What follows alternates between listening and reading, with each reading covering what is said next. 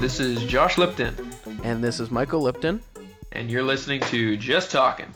just talking. Uh, so, Mike, how was your week? My week's been pretty good. Uh, yeah. Um, haven't, uh, not much to, to say about it. Just been, been at home, you know, doing what I do.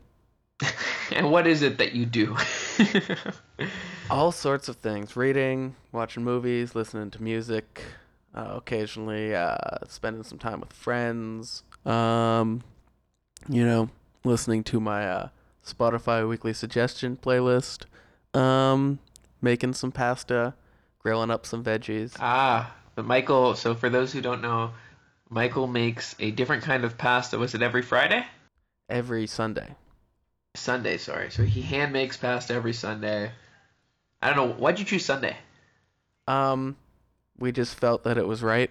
Rachel and I, we just said pasta Sundays seems like a, a good idea. And pasta making takes time, so something if I did it during right now now it doesn't make a difference, but if I was working, I wouldn't be able to do it on Mondays to Fridays in time, you know, in between, you know, you got to make the pasta by hand then you got to let it sit for a while before you you turn it into to noodles. So, Sunday gives us time. Fair, because I was thinking like, you know, stir Friday, Taco Tuesday. Like, there's literally like an alliteration or a pun. I was like, pasta Sunday, pasta Sunday. I don't know. So I was like thinking, is there a better day that you could do it just for the week? But I guess it makes sense if it takes time. Yeah. Yeah, there are no days that begin with P's, so we just No, I know, but I'm thinking, could you do like Tagliatelle Tuesdays or something? I don't know. Then I'm tied to tagliatelle. What if I want to make lasagna? Lazy lasagna Sundays. I mean, I guess lasagna lundi, which is Monday for, for in, in French. There you I, go. I guess I would have to match it. Find a language that the day and that pasta match up and get the right alliteration. That just seems like more work. Yeah, or you could do like the pasta week has been pretty good because it's Sunday. I know that was pretty bad, but I was just trying to think how you can how you can jazz up the name of your pasta I'm, out. day. I'm I'm done with this. Okay. Anyway, um, so I know you mentioned your Spotify playlist. So, what'd you think? It was a, it was better. It was better this week. Um, there's a couple albums that I, that I will listen to. Um, Headspace by by Levitation Room. I've listened to. I enjoyed that, and um, Slide by George Clanton. I listened to that. I enjoyed, and Novels self-titled album. I listened to and I enjoyed that. Um, I was enjoying it more until I realized, oh wait a second, I know exactly why I'm enjoying this. This album is very like such an exact ripoff of, of an album that I really like, uh, Entertainment by Gang of Four. And I'm not saying that's a bad thing. I think feel like more people should, you know, take a lot of cues from Gang of Four. It's a good band, but um, this was just so close. Even like the way that the guy was singing, the w- the way the guitar sounded, the way the drum sounded, everything was. I- I feel like when they were got into the studio, they told the producer, "Listen to that album. We want that sound. We want that." And they just sort of took the entire sound from that. Which there's there's definitely worse albums to steal your sound from, but um, I don't know. I don't Okay, know if I'll you- revisit you that one as much. Do you know Greta Van uh, Fleet? Yeah, where it's just a, a Led Zeppelin ripoff. Yeah, and I'm like, part of me is like, oh, you know, do something so. But then I'm like, "Ah, I also like Led Zeppelin, so like, I'm kind of down for like more of that sound, you know. And and not just that, like, rock has like, is there anyone who's been like that for the last 40 years, 50 years, Anyone who's been like doing that that same kind of sound? no one's been exactly in that vein, but there have been people who have been taking Like, individual I guess elements. Wolf Wolf Yeah. Mother's kind of. I'm just trying to think like who else is like the most similar to like if you're a Led Zeppelin fan, like you know those if you like this, you'd like. So like yeah, I, I don't know, but at the same time, Led Zeppelin's got a lot of material. They have a, a quite a number of really good albums. They had a well, ridiculous. And they got run. some blu- they got some bluesy stuff. They got some hard rock. They got some uh, Well, some like folksy stuff too. If you listen to um, Yeah. Led Zeppelin three's actually got some folksy stuff on it. Um, uh, it's it's it's the album that I least like out of their early discography, but it's still a good album. Mhm. Okay, so wait, how many songs did you actually? So the first week, I'm pretty sure you said you liked two of the songs in total. Two out of what was it, 25, No, no, 30 there was something? like six that I liked, Six? and a couple that I went to the albums for, and none of them stuck around. This Okay. one, there were more songs, probably around half of them I liked, But in between the fact, like there are some where it's like, oh, this is the only song this person's ever released. There's no album to go to, or there there were like maybe two other singles. So a lot of it there wasn't like, okay, there's there's more to explore with this artist. So there were like four or five to explore, and three I liked. One I one I, w- I thought I was going to like, and then when I actually listened to the album, I'm like, no, not really. Um, uh, and the the reason why I thought I would like them is because I knew the artist name from. Remember how we were talking about a, a small record label called Warp Records that does a lot of really nice electronic music? This was another guy from that record label, so I figured, oh, I'll, I'll like this. I like Ivor. No, just didn't work out. I liked the one song from the album, and that was it. Uh, I don't really feel like diving deeper into that. And yeah, and then there's like one which I haven't listened to yet uh, for the albums, so maybe I'll like that one as well. But it's better. Okay, true. And um, and I like you. Like, you remember that uh, L, uh, that record label? Like, I was just like, no, but go on. Uh, we, were, we were talking. About, uh, I don't remember. you don't. we were You don't talking have to about. tell me. It's like, listen, it's not. Aaron does this all the time, where she says, "Hey, remember this?" I go, "Nope," but like, just go on. Like, like, does does the story hinge on me having to remember that? No, I get the gist of it. You know what I mean? Yeah. Um, we were talking about it's it's the Oneohtrix Point Never. That's when we were talking about this Ah, record okay, label. There you go. I It's remember that- that, it's the same record I could- label as that guy. I could never forget that guy's name now. And by never forget, I mean I'll probably forget exactly what it is, but I'll never. but you'll forget- remember that you hate it. Yeah, I'll be like the what? Yeah, I I even was mentioning in the car the other day. I'm just like, what a dumb name. But it's like once you hear it, maybe maybe maybe it's so dumb it's good. Like I used to think, like at I, again, I, my background's in marketing. And people used to say, "Oh, I love this commercial. It was so funny." I said, "Who is it for?" Uh, it was either for Crest or it was for um, like uh, Colgate. Colgate. I'm like, well, if you don't remember, it wasn't a very good ad. He's like, no, it was a great ad. I loved it. I know, but I'm like, It failed yes, at its but the- job. yes, its job is to get you to remember and buy more. Um, and so like there are actually ads that like annoy you, and they really piss you off, but they're good ads because they stick with you, and as long as you still buy, it doesn't really matter if you like the ad or you think it's stupid. Like the goal of the ad is not to entertain you. That's a that's a byproduct. If it entertains you, the goal is that oh, hopefully it entertains them, meaning that it'll go viral. Peop more people will watch and share it, and then they'll buy more. But if people watch it and then nothing happens, it's a bad ad. It's like there's this weird disconnect between like the marketing people who give these awards out for like um, you know, most creative ad, yada yada yada, and they're all patting themselves on the back and giving themselves awards. And then when you actually do, and this is the beautiful thing about digital marketing, there are still some great creative ads, but a lot of great ads, it turns out, are just really simple, like 20% off, and you target the right people at the right time, and it's like that's it. like you don't have to get complicated. You target the right people at the right time with simple simple call to action, and it's and that works way more effectively than um, these these- some of these complicated ones. Now, not every time. Sometimes things like Old Spice they need to be rebranded from you know people thought of them as their grandfather's deodorant, so they need to be rebranded. I still think that's one of the best ad campaigns of the last I don't know 20 years that I've seen. But uh, yeah, I don't know. It's uh, maybe that name is so bad it's good. Who knows? All right. Uh, do you have um? Well, I uh, listened to to your what was LP one. Yeah. Okay, so I don't know. I'm like, meh. Like I didn't. I I doubt I'll ever listen to it again. Maybe one song, but it wasn't bad. It's just not my style. And I also was like, nothing. It's different. It's different. It's something I never would have listened to if it wasn't for this. Right, which is, I guess, kind of the point. Like, I think it's okay to listen to That, things. that's why that's why how I'm choosing the records. I'm not choosing records. Will Josh like this? It's will Josh have ever heard this, or will he ever hear this otherwise? Well, I'm hoping that it's a little bit of a both, where it's like, oh, here's something he never would have listened to, but I think he'd like. Not just like, hey, listen to this one that's nails on a chalkboard. I don't think you ever would have listened to it. You know what I mean? Like, if you know I'm gonna hate it. I- when I was making a list of potential albums, there were there were albums where I'm like, that one's really interesting, but he'll he'll he won't even get through it. So I took those ones off.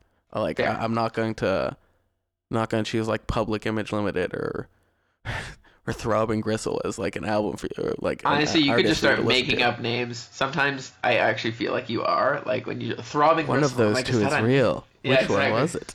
Exactly. It reminds me of like uh, on John Oliver's show, he used to do this thing where That's not like, actually Cambodia. That's Cambodia. Yeah. Or is it? The point is you don't know. Yeah, that's exactly. It's like it's so you don't know, you don't know. Um, but listen, I thought it was different. It was interesting. Uh, there was like one or two songs I thought were like okay, uh, but I guess they were like not good. At, not just okay. They were good, and I listened to them multiple times. But they weren't good enough that I add them to like I have a my like my liked songs, and so whenever I'm on Discovery Weekly or anything, I I will or just listening to new music. If I like it a lot, then I'll add it. If I think I'll actually like listen to it on the regular, but otherwise I kind of undo it. And even the ones that I add to my like, sometimes I'm listening to it and there's probably like 500 songs on the liked list now. And every once in a while I'll hear a song, I'll be like, oh yeah, I, remember I liked this song like two years ago when it popped on my Discovery, and it's only mediocre, and I'll unlike it. So I'm constantly trying to like winnow it down, and, and nothing here made that list. But I, I thought it was good and it was interesting. I'm happy I listened to it for sure. Um, completely, not completely off topic, but on the topic of music, do you know a band called Of Montreal? I've heard of the band. I've never heard the band. Okay, fair. Because lately, I so my weekly discover last week was pretty shit for me. Um, but this week's was good, and it's there's a song by this band of Montreal, and I'm really liking it. and I'm obsessed with it. But the funny part is, I then we were cooking, Aaron and I, and I was like, Aaron, let's hear your weekly discover because I hated my weekly discover this week. That was this is last week we were cooking, and so Nana and Puppy. This, I'm gonna go on a slight tangent, but it's gonna come back. So we are on a Spotify family plan, right? So you have Spotify, I have Spotify, Rach has Spotify, Aaron has Spotify, my, uh, our, uh, Mitch has Spotify, right? Yes. Okay. So Nana and Puppy asked if we could set up the Spotify on their uh, Alexa for them, and I did. And I logged them in for it, and I believe it's shared. Oh, Alexa just said, "Sorry, I didn't get that in the background." In case you didn't hear, um, I, I logged it in, and now anytime we're playing music here, once in a while, normally around like six o'clock, it'll just switch to classical music. And it took us a while to figure it out, and then I figured out that it's Nana and Poppy are playing music at their place, right? Yeah, and it's switching over because you're both on the same. Thing. You've got then- them on your account rather than as a separate account on the exactly. But. I think it's technically on Aaron's account because Aaron's account is the one hooked up to the Alexa. Um, but the funny part is, so then we'll play like some rap music and see if see if it plays there. But Aaron's my she's never done weekly discover either, and I was loving her weekly discover, but we were like.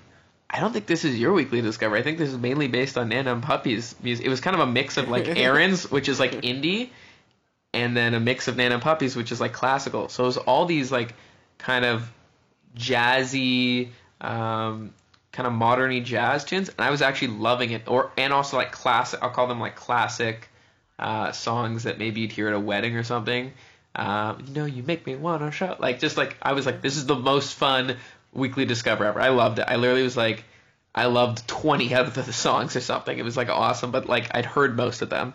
Um, or maybe they were the originals and I'd heard a cover version. Um, yeah, it was it was really good, really fun.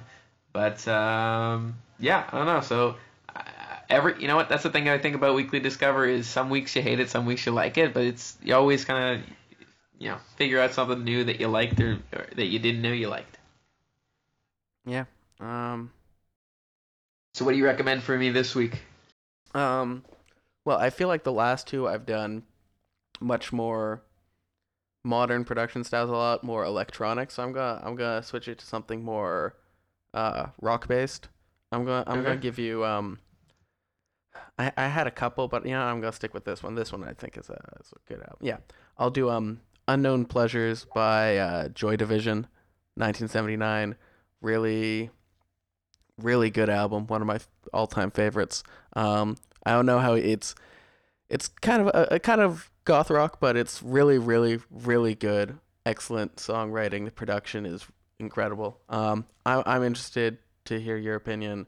I, I I I'm also gonna say I know this doesn't really affect the quality of the music on an album, but it affects my perception of albums. Fantastic album cover. Uh, so I always something that is a huge plus for me. Good album cover. Yeah. Well, to me, it's it can it can enhance like if you have an like Dark Side of the Moon, like I love like Classic. the album cover's iconic, but if the music was shit, it wouldn't be. You know what I mean? It can enhance an album, but it can't make an album if that makes any sense.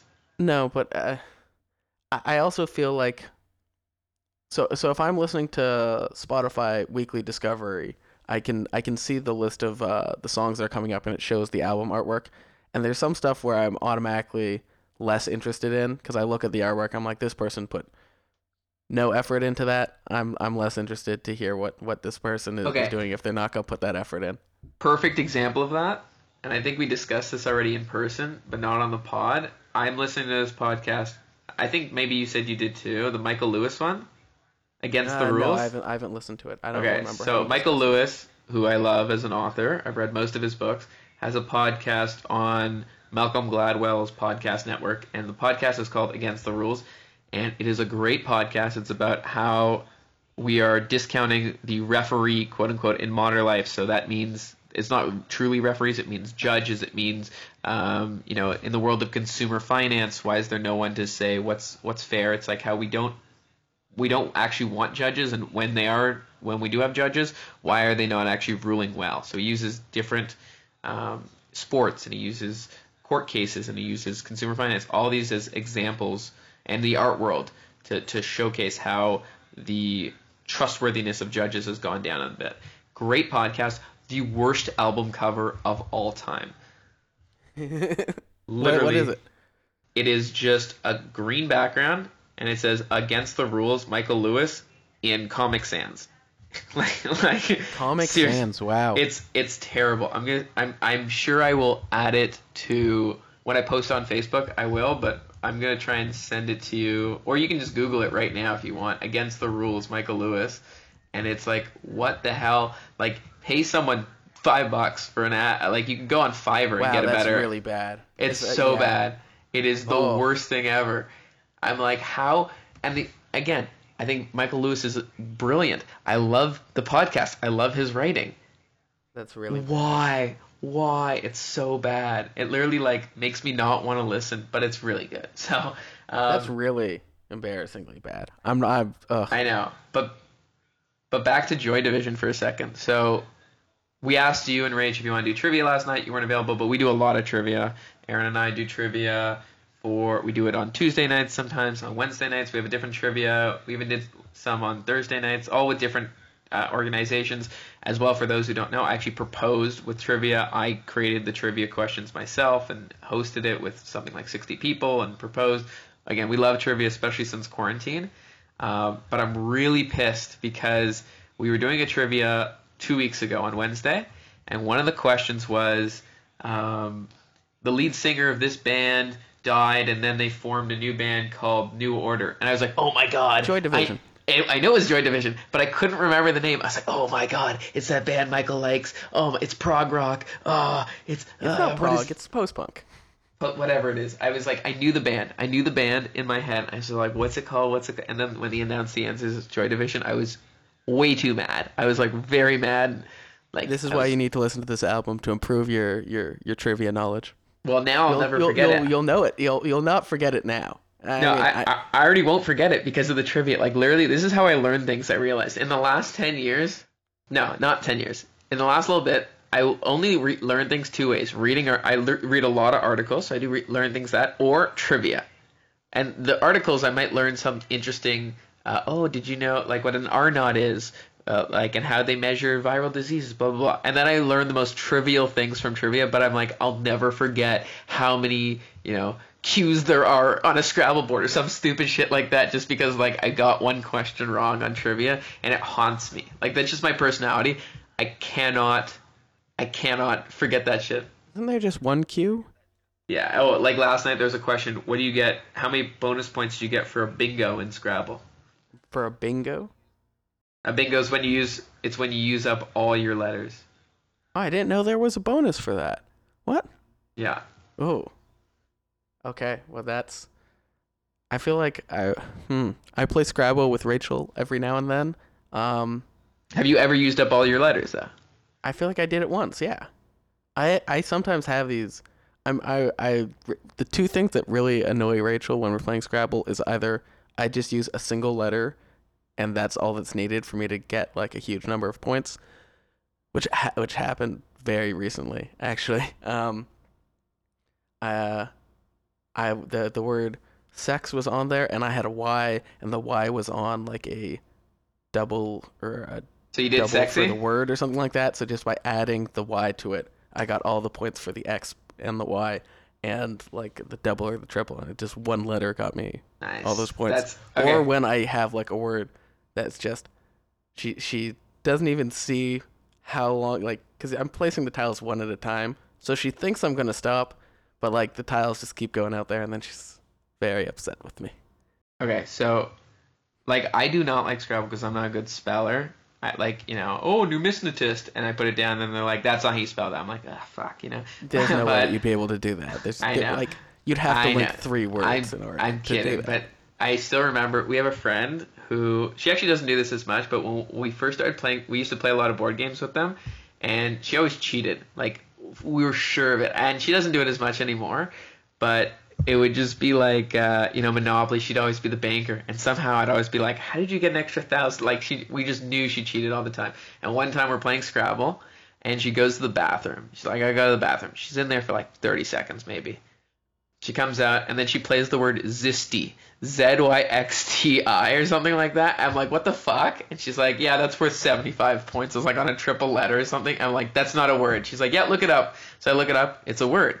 So I'm like, okay, what does it mean? She's like, uh, I don't know. I'm like, you definitely, you you went in there, you you looked up those letters. I was like, it got a little heated, I will admit, but it was uh, again, she doesn't cheat anymore. but that's that's kind of why I hate like uh, I just don't play Scrabble. I'm uh, a I'm not good at it. B I find that you know you you could easily just like type it into a Google thing uh, and it, like a Google Scrabble calculator and it will it will give you the answers. That's why. Well, we play that you can't um, you can't have you can't use your phone.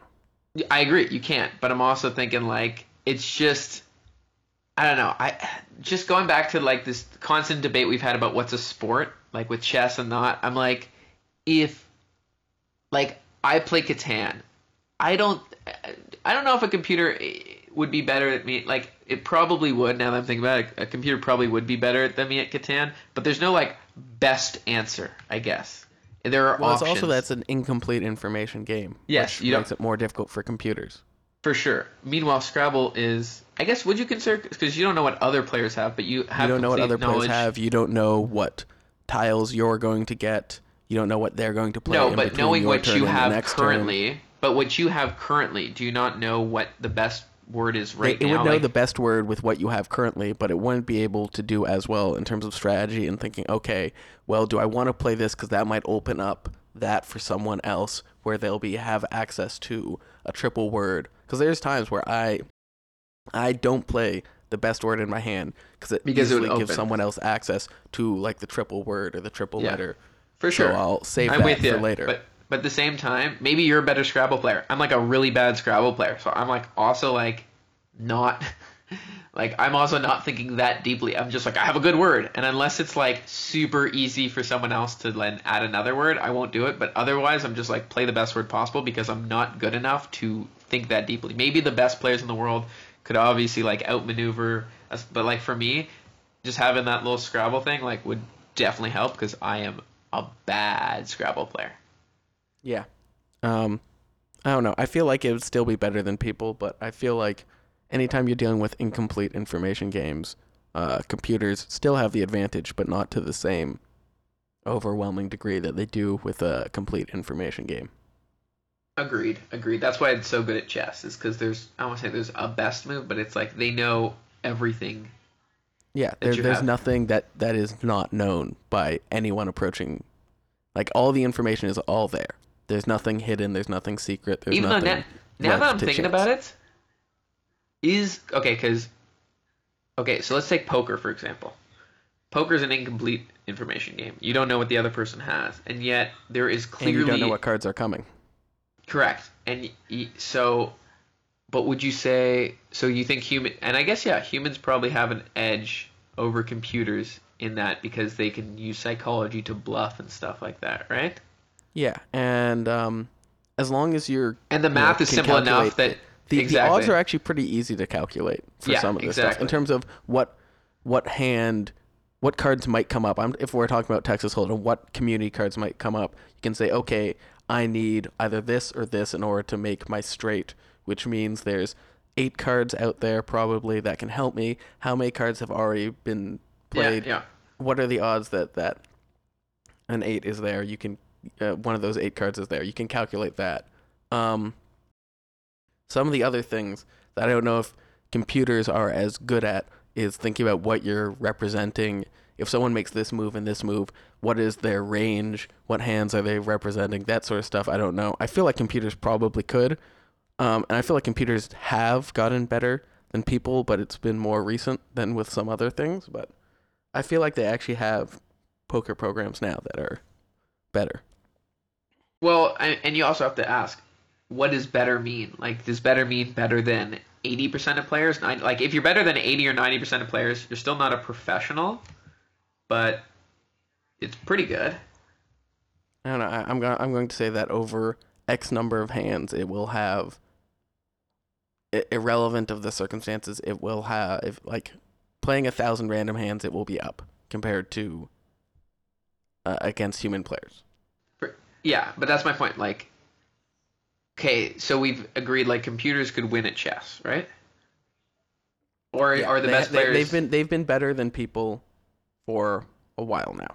now they're better at Go, which Yeah. is the game. Okay, they're better at, but like, are they better than poker? Then the the best Than human best? players. Yeah. Like, how would you determine that? Would you go head to head, or would I you think do so. if you Maybe- play them at a table? Then I don't know. It'd be tough, but I, I'm interested to see that because now I'm trying to think. head to head's also played very differently than Yeah. when you've got a like an eight person table. Your your what hands you play should be different because you you've got different positions, whether you're in position, out of position, stuff. Like Of that. course, but part of me thinks so with incomplete information games. So again, poker, where you don't know what the other person has. Part of me thinks that that leads to like more room for bias, right? Where where humans could make mistakes because they're overconfident or they you know they believe something that's not because you don't know what the other person has, right? But the other part of me believes that they could actually use that to their advantage to screw with the other person. Like in poker, again, that's all bl- bluffing is is trying to make people think something that's not true. So I'd be interested to see how computers stack up in in poker. Yeah. Um, Okay, I'm gonna do some research and we'll talk about it next week. Okay. Let's. Uh, you got any other quick hits for this week? Uh, no, I think that's it. But uh, let's move on to our what are we calling Oh, it? I've the got debate. some. I've oh, got you do? quick hits. Okay, Come on, hear. buddy. I, I the oh, Let's I feel like I feel like I'm not being appreciated. Just being written off. Well, well, we already know you're not being appreciated at home. So. oh wow. Um, Um, so I got I got a couple things. One is last week we were talking about uh, honorary degrees, and you said you thought that uh, Shaq didn't have his doctorate as a real degree, but it was honorary. Untrue. Shaq earned all of his degrees, even his doctorate. He is Dr. Shaquille O'Neal on his own merits, and you need to respect him for that.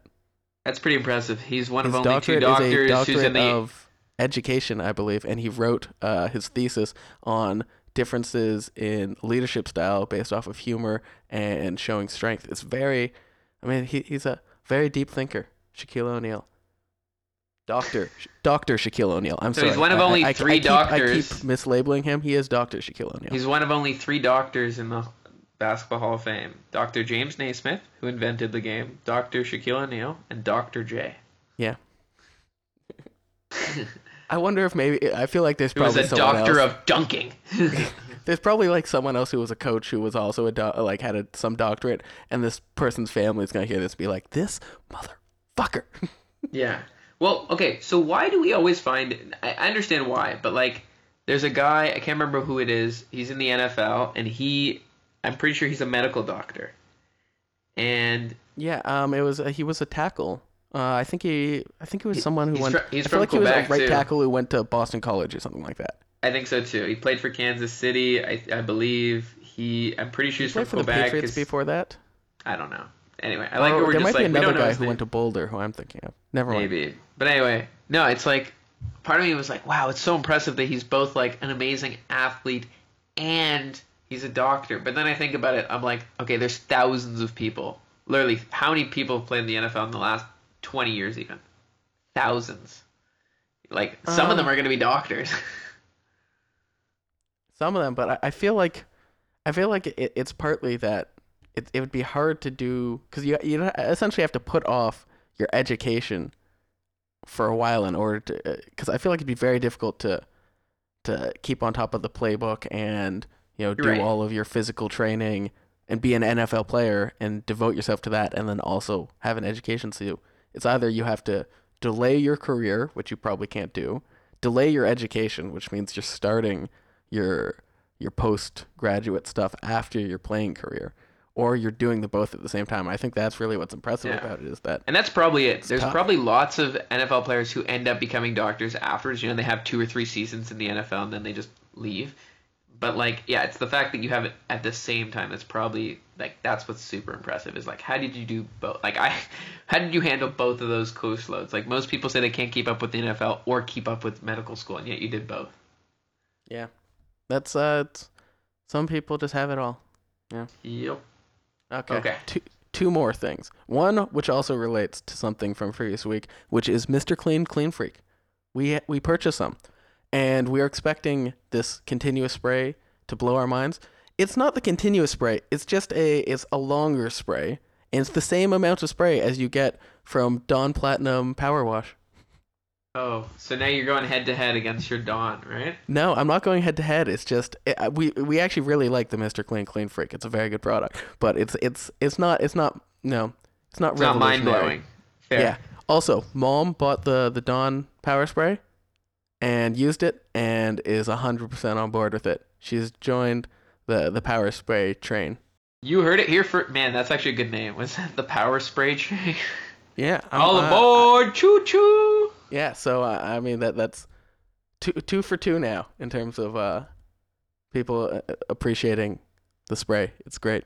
Um so yeah, but uh Clean Freak, it's good. We've been using it. Okay. It's got Okay. some use. Wait, And I actually have one. it. Okay, go. Uh, no, no, you go cuz mine's going to be off topic, so stay on topic. No, I no, mine's off topic too. But I just okay, thought of so mine. my last one is I watched a movie called um Face Off with Nick Cage and John yes, Travolta. I know Face Off. Oh my goodness. Okay. Besides everything that is so weird about this movie and so over the top, and also the the the, the last shootout before they do the boat chase, there are so many. I know it's John Woo, so I shouldn't be surprised, but the number of doves that are in that last scene is just so insane. I was thinking of going back and trying to count the number of shots where a dove appears in that last scene. Um, I feel like I would lose count. Like I'd have to pause it every four seconds, just be like, okay, that's another two shots. There's another two. I feel like whoever, whoever is responsible for bringing doves to studios in Hollywood, that guy must have been doing so poorly until John Woo showed up, and now that guy is just banking on that. That John Woo will make another movie. That's like his entire Yeah. career. Is just And I was thinking John about Woo that. is making something. Yes, yes, I will get ninety doves together for this guy. Like lots of people have different like stylistic things they add to their movie, but like you know they they might slip it in in subtle ways. Like John Woo just like shoves the doves in no matter what. He Doves and Mexican you- standoff. you could even- That's those are his two big biggest things. Yeah, but Mexican standoff, like, first of all, I understand he's only making action movies. Okay, like it's not like he's putting Mexican standoffs into a rom com where you're like, what the fuck? But I'm thinking like, why are there doves everywhere? there's a Mexican standoff where someone new is added to the standoff like four times in the same standoff, so it gets even bigger and bigger in terms of the web that's growing. There's originally just like two people, then three, then five, then nine people, and you're just like, oh my goodness, this standoff is getting so much more standoffish. you want to you want to hear my bad pun of the day? I don't even know Sure. if it's a pun. Okay, man, John Woo really seems to pigeonhole those doves in his movies, huh? Huh? That is um, Uh, Pretty bad. I, I, I'm so disappointed in that. I'm so disappointed in that pun. Uh, y- you know how I feel right now? I want to take your face off. I want Wow. to take your face off. Face. You're such a you're such a quack. if you're going to talk about pigeonholing something in, the name of the movie into that scene, and they say it like six times in that one scene. They say Yeah. face off like six times in one scene in the most unnatural way possible.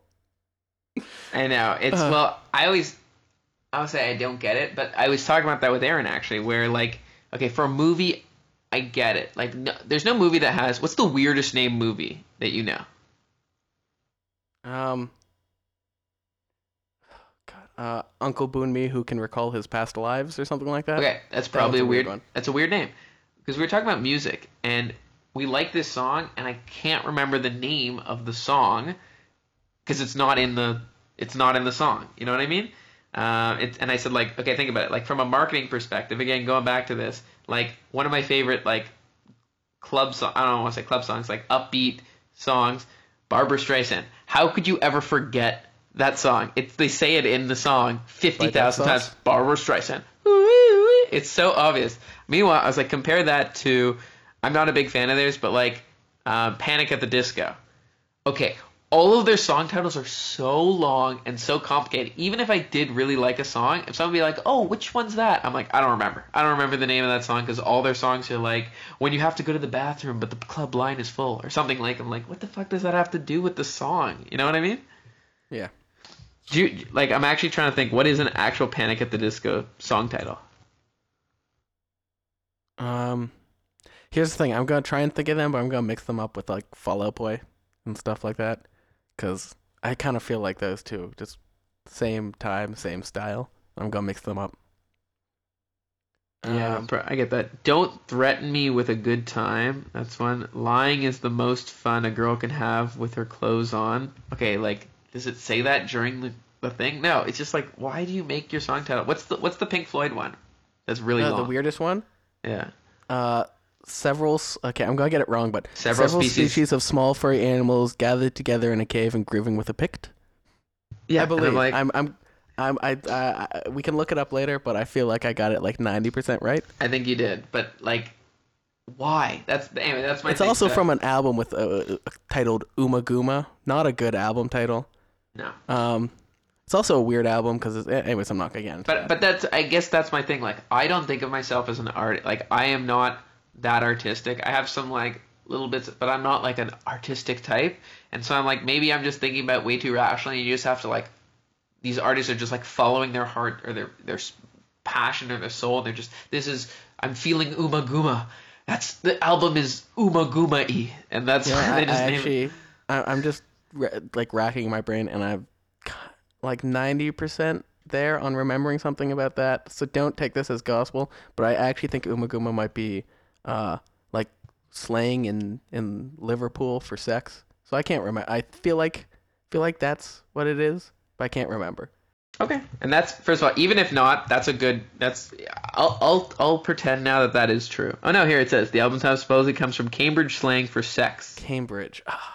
I thought they were from, you know, I think they went to school in Cambridge, but I think they're from Liverpool originally.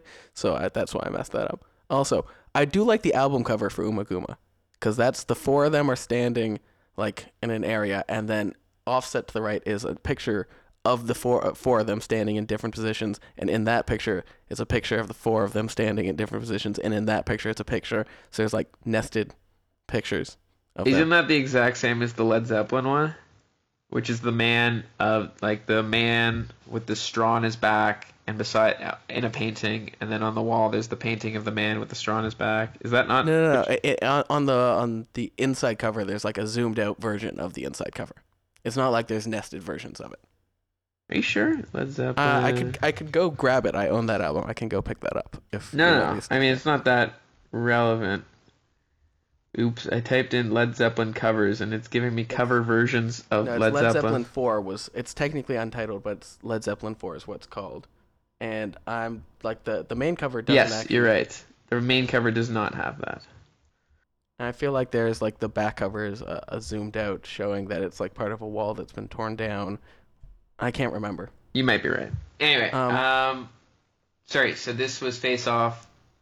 And wait, Yeah. what'd you think? That's my, my only Oh, question. I, like, what did I, I you thought think? it was so interesting, mostly as an experiment in, in acting. Just because you have, you have to say, John Travolta, I want you to interpret John Travolta through the lens of Nick Cage. You have to pretend to be Nick Cage acting as John Travolta. That's John Travolta's job. And Nick Cage, your job is to act as if you are John Travolta pretending to be Nick Cage. So you have to interpret yourself through someone else's mannerisms. Such a weird experiment. So weird.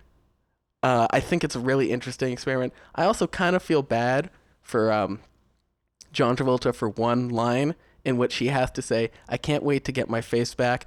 Look at this chin, this most ridiculous chin on the planet. Talking about his own chin. He has to like insult himself just to an audience in like what was a very successful movie that millions of people saw, I would think. Yeah, I feel bad for him for that. I'm sure Um, he feels better because of all the money he made. Yeah, they also in an earlier scene they say, "Oh yeah, when we're transforming you into Nick Cage's person, we can get rid of your love handles." And it's just like, come on, you've already insulted the chin. Now you're going after his love handles. You're just not not doing any favors for John Travolta here. Can you imagine if it was just like John Woo was like an elaborate version of Punked, and he's just like ma- ma- making actors make fun of themselves? I wonder how many takes he had to do of making fun of his own chin. I feel like that would. It's a ridiculous chin. No, no, no, we didn't get it. Come on, this is like 40th take. I just want one more. Just one more. I just want I want to believe it. So I'm just gonna ask my quick hit, which is let's. I I was thinking, eh, it's maybe a little longer than quick, but uh, I'll keep it quick. Is do you think MLB is coming back? Um, I think it- we're not going to come back until we get to the point where the commissioner needs to declare it's a 48 game season, which he can do unilaterally, and then So you- just pay you them think- prorated at that rate. Yes. So in other words, you're saying yes, you think they're gonna come back. I think they're going to come back, but not by uh, an agreement. Okay. Fair. I actually don't think they're going to come back, and I think this is the beginning of the end. I could be uh, overselling it, but like again, I'm a baseball fan. Baseball has been losing viewership to basketball and football for a while. It has the oldest fans, um, and now they can't come together. And again, I think it's the owners' fault, not the players. I feel like the owners have.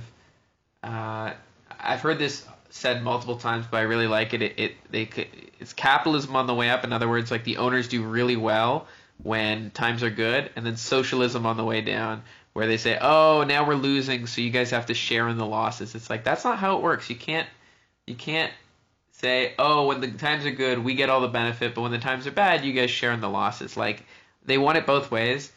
And on top of that, like first of all, they I don't know if you've read all these articles. MLB cries. There was a guy. The guy who owns the Cardinals says baseball's a terrible business to be in. It's not actually that profitable. I'm like, what the hell are you talking about? Like every year, they sell like eh, the Kansas City Royals, who are like the one of the low smallest market teams, just sold for a billion dollars. Um, like no team is worth less than a billion, I don't think, and some teams are worth multiple, multiple billions. The all teams together are worth about 40 billion, um, which gives the average about 1.6 billion. And on top of that, they've been growing at like 12% a year, the average value. And they said, oh, we might lose 4 billion this year. People debunked that number heavily. They said maybe they'll lose a billion, tops, right? Maybe one and a half. And I'm thinking, if you lose one and a half billion, which is like what is the realistic worst case scenario, that is about um, less than uh, was it four percent, less than four percent of your total value, considering that all of them are worth four, uh, forty billion.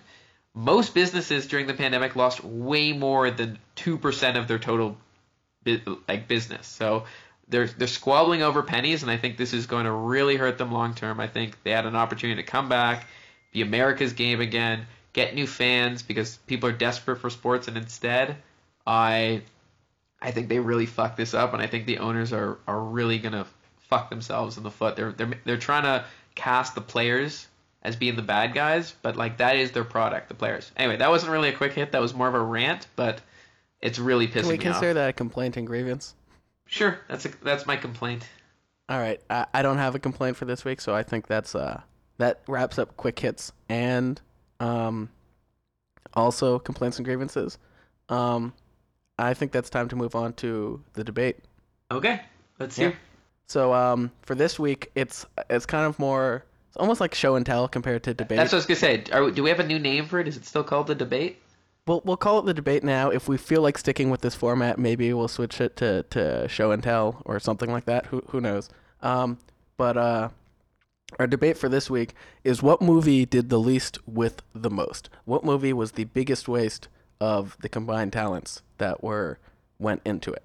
Um, Josh, do you have? I've got I've got a pretty big section on this. Um, do you want Okay. do you do you want me to go first or you to go 1st I'll, I'll go first just because I think you have a big section. So I, I'll start and then you can go. But I'll say so. One, I was thinking about this pretty deeply because I, I was thinking, I went through all my Netflix and you know you can rate thumbs up, thumbs down, and I was trying to like see how many do I have thumbs down. It's like not that many. And I started thinking, you know what? I'm very selective which movies I watch. So I don't think I watch many bad movies. So unfortunately, I did not have a long list. So I tried to do some research. Um, but obviously, I don't want to speak to a movie I didn't watch and say, oh, this is a bad movie because that's what I read. But I did use it as, um, I guess, you know, uh, inspiration. So I think uh, the Tree of Life with Terrence Malick. I I also kind of did it as not just did the most with the least, but also like maybe I'm misrepresenting it, but like also kind of was like overhyped, I guess, a little like so. You know, people thought it was critically acclaimed, and I was like, eh, it's okay. um, I thought um, Crash. Crash has a Crash actually has a really great cast, and it also won lots of awards. But then again, I also went back because I'm also like everyone also hates Crash. So I was like, oh, most overrated Academy Award winner. So I'm like, is it actually? So, um, yeah. You so know that I, have- hate I hate Crash, but I Yeah. did not put it even in my, my top five for biggest waste. Of I know, but I think you have a much better uh, list. So this one, I'll say one that I never saw, but I do you remember seeing the cast and then not hearing anything about it. So it might have, it must have been like not that good. Um, but I can't speak to it personally. But Monument Men, oh, with Clooney and Goodman and Clooney, Damon, Bill Murray, Goodman, Clay, uh, Cate Blanchett. did did Clooney also direct that one? He did. And I remember thinking, oh wow, this is gonna be sick. It's like about history and it's about like and there's Nazis in it. I'm pretty sure it's like them saving art from the Nazis. And then I remember just disappearing from the face of the earth like that. So You know, I feel am like trying to snap only- and it there you go. I, I feel get- like I've uh, only heard like three people who have seen it. They all enjoyed it, but no one was like love it. No one loved it. They all were just like, oh yeah, it was good. It was. I liked the acting and I I liked it, but no one was like, oh yeah, you you have to go see it. It was all like, Yeah. yeah, it was good. Okay, let's hear your movies. All right, I've got I've got a whole I got a list. Um, So how about you I've got- break it up? How about you do half your list, then I'll jump in with a couple Yeah. more, and then you finish off. Okay, I'll first off start off with two that didn't make my didn't make the podium, but I thought were competitive choices. One of which was Avatar. Um, I rewatched Avatar.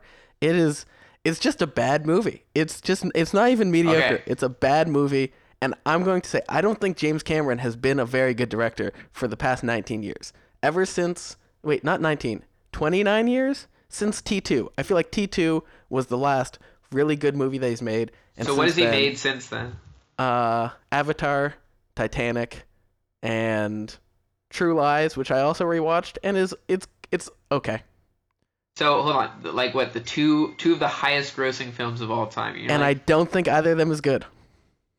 interesting. I think they're the two worst movie, well, two of the worst movies he's made. I think Avatar is the worst movie he has made because I rewatched it and I was just like, this is just this dialogue sucks. This acting is not good. the The visual effects are beautiful. The story isn't good. It's just not. It's not a good movie. So I'm gonna.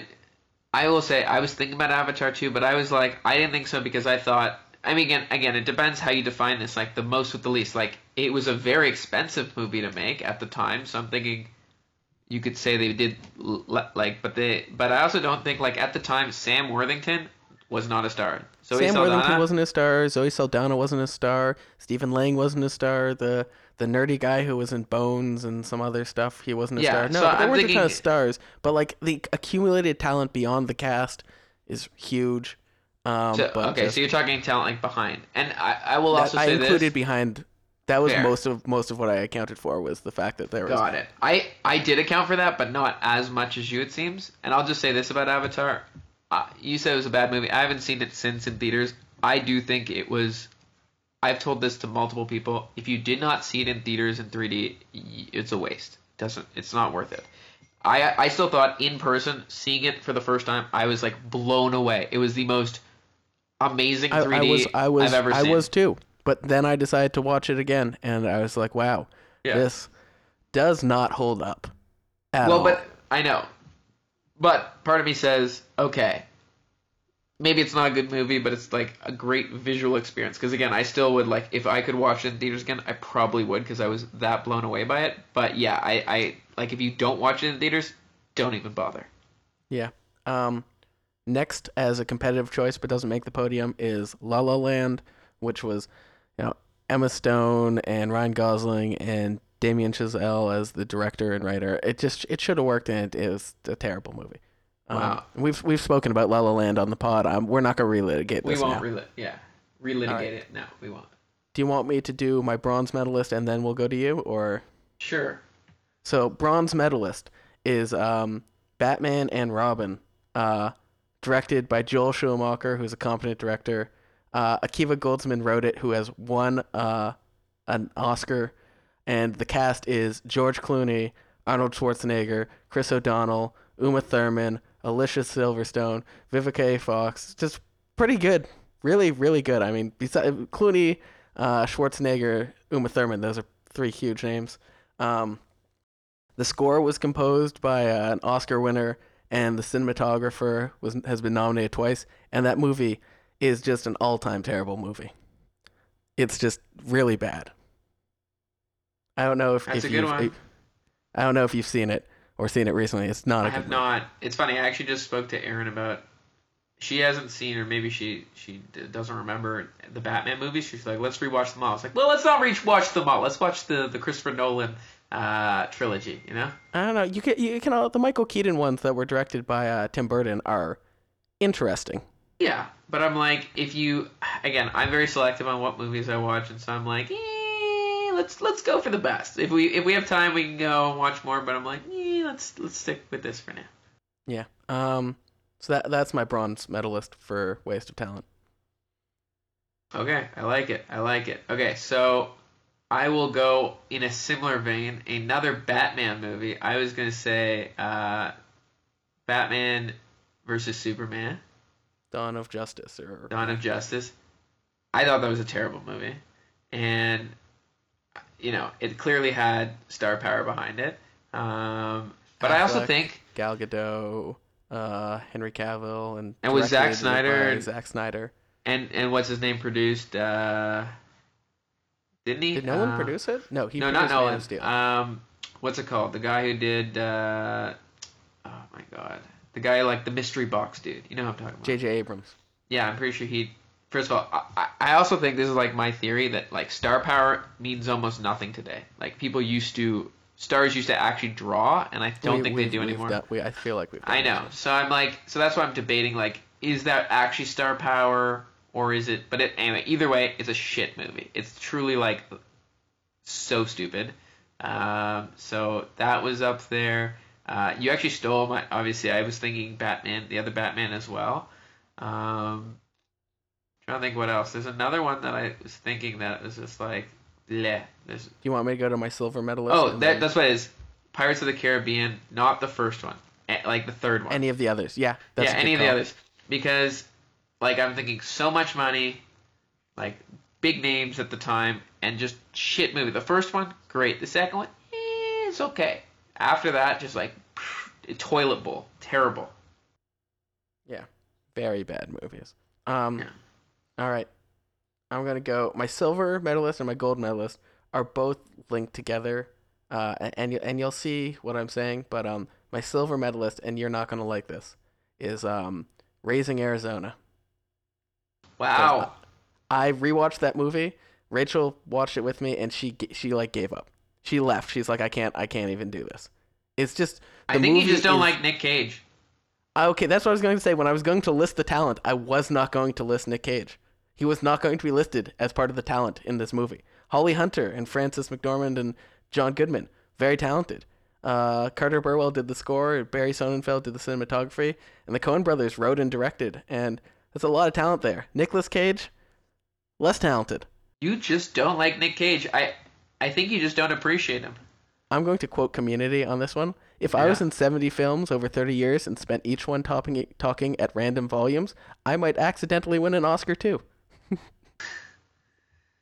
Again, I actually think Nick Cage is far more talented than you think, but I think he is often miscast, I guess.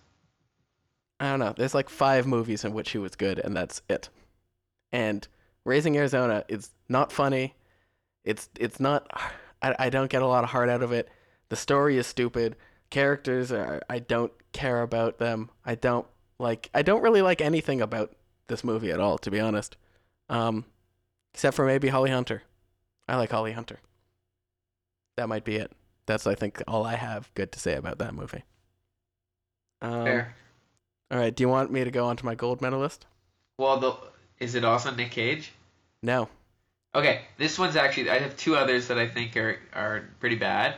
Um, one I've never seen, but I it, it constantly when you Google it, it constantly comes up as the number one one. But I think like the the, the star power here is not really re- it's it's called movie 43 it's like a comedy where there's Oh. a lot of actors in there but they're only for a bit and it's like little skits and it's stupid and terrible but i'm like Yeah. that doesn't really count. That's like Punked. Oh, Punked has the greatest star power considering there's like a million. Yeah, but it's not really. They're not really in it for more than a couple seconds. So I don't really count that one. But then this one I actually did see, and I thought it was. I kind of agree. Even though I don't know if it, the, the I don't think the people in it actually still had star power. Um, but the counselor. Do you know which one that is? Yeah. Uh, Fassbender, Cameron Diaz, Javier Bardem, directed by Ridley Scott and written by Cormac McCarthy. Yeah, and it could have been good, but it was very, very weird. I've Penelope added it to Cruz, Cameron Diaz, actually- Brad Pitt. Yeah. Yeah, It, it was. There's like a couple interesting scenes in it, but it's not a good movie. It could have Okay. been really good. I was really pumped for it because I'm like, oh, it's about the dr- like great cast, and I was thinking, oh man, it's about the drug cartel, but it's taking kind of a different perspective on it. Like that could be awesome. Nah, it was like very bleh. Okay. All right. Maybe that's My- the other thing. I forget all the movies that I watch that are bad. Well, this this one you have seen because I saw it with you and mom and dad, my gold medalist, and you're going to. I, it might take you a bit to, but the Lady Killers. Do you remember this at all, or have you just? yes, wiped it Yes, I do. That was pretty bad. and that was written and directed by the Coen brothers. Another Coen brothers comedy. I've been thinking about it. I I really like the Coen brothers when they make dramas. I really don't them. like them Yeah. very much at all when they do comedies. Interesting. I still like their comedies a lot. First of all, wait, you don't like? Did Big they not do the Big Lebowski? Yeah. Not a big fan. Going really? straight up on it, Okay, you're just wrong. fan. Okay, guys, you heard it here Okay. first. Michael's opinion no longer matters. Okay, Raising Arizona, hate. I, I still Uh, have to rewatch it. I can't judge, but I will say I one of the ones that I did. I'm also thinking that I did. The, one of the only movies I've ever walked out of, and I walked out of because I was with friends and they walked out of, but I wasn't enjoying it. Was Burn After Reading, which is another Coen Brothers. Uh, Yep. Coen brothers. Uh, a Serious Man is a black comedy. Don't Never like saw it. at all. Uh, Lady Killers comedy. Don't like that one at all. Yeah, The Lady Um, Killers was bad. I actually think there are others like I liked. I'm not saying it was I, I- great. I haven't but- seen it, but I've heard terrible things about Hail Caesar. Oh no, another one I didn't think it was that bad. I was just talking about that with Aaron the other day. We were we were debating whether that's a musical or not because it's got musical numbers. I again, I thought it was. I think the big thing about their comedies are they are just very mediocre, but they could have been great. Like I thought Hail Caesar could have been really good, and it just wasn't. It was like, eh, it's okay. It's very I- I'm, forgettable. I'm now gonna go over like some of their drama films. Blood Simple, amazing. Yeah. First off, that's also their debut movie, and they knock it out of the fucking park with Blood Simple. Next one after that was Miller's Crossing, which I love. eh, I'm um, like okay. Eh. All right, uh, No Country for Old Men, True Grit. I mean, these these are these are their great movies. I agree. Tho- wait, I'm with you, but I also love the Big you- Lebowski. When you ask me what's what what we were talking about whether I have season tickets to certain people. I think if you said there's a Coen Brothers drama or crime thriller or something like that coming out, I might be automatic on that. You tell me that they have a comedy coming out, I might be automatically out 100% immediately on that. But back back to the Lady Killers. It was directed and written by the Coen brothers, who have won three Oscars for writing and directing. It's based on a classic British comedy, which I've seen and is a much better movie. So it, it's not only like written and directed by talent, it's already based off of a pre-existing excellent property. In the movie, we have Tom Hanks, two, uh, two-time Academy Award winner, J.K. Simmons, Academy Award winner, Stephen Root, Marlon Wayans, um, the guy who played Gary Bertier in Remember the Titans, and the guy who was um, General Shang in, in, in Arrival, and he's done some other stuff.